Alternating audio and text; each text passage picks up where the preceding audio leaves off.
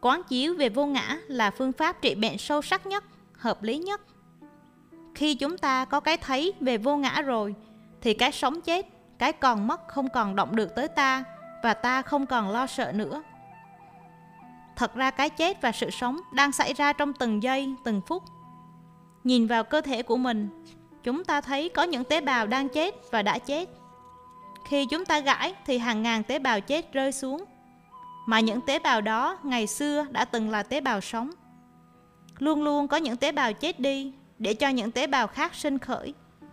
Sinh diệt xảy ra trong từng phút giây. Cái diệt của tế bào này có thể là điều kiện cho cái sinh của tế bào khác và cứ thế tiếp nối nhau. Khi nhìn lá mùa thu rụng xuống, chúng ta tưởng như lá chết.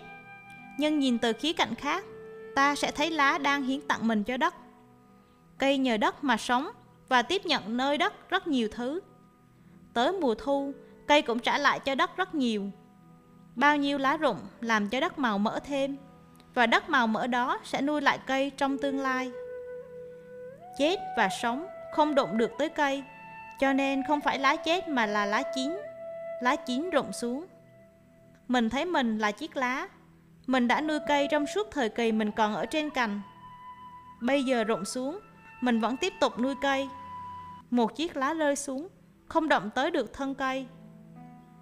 Tất cả các vấn đề còn khúc mắc của khoa học, của triết học, của nhân sinh đều có thể giải quyết bằng tuệ giác vô ngã.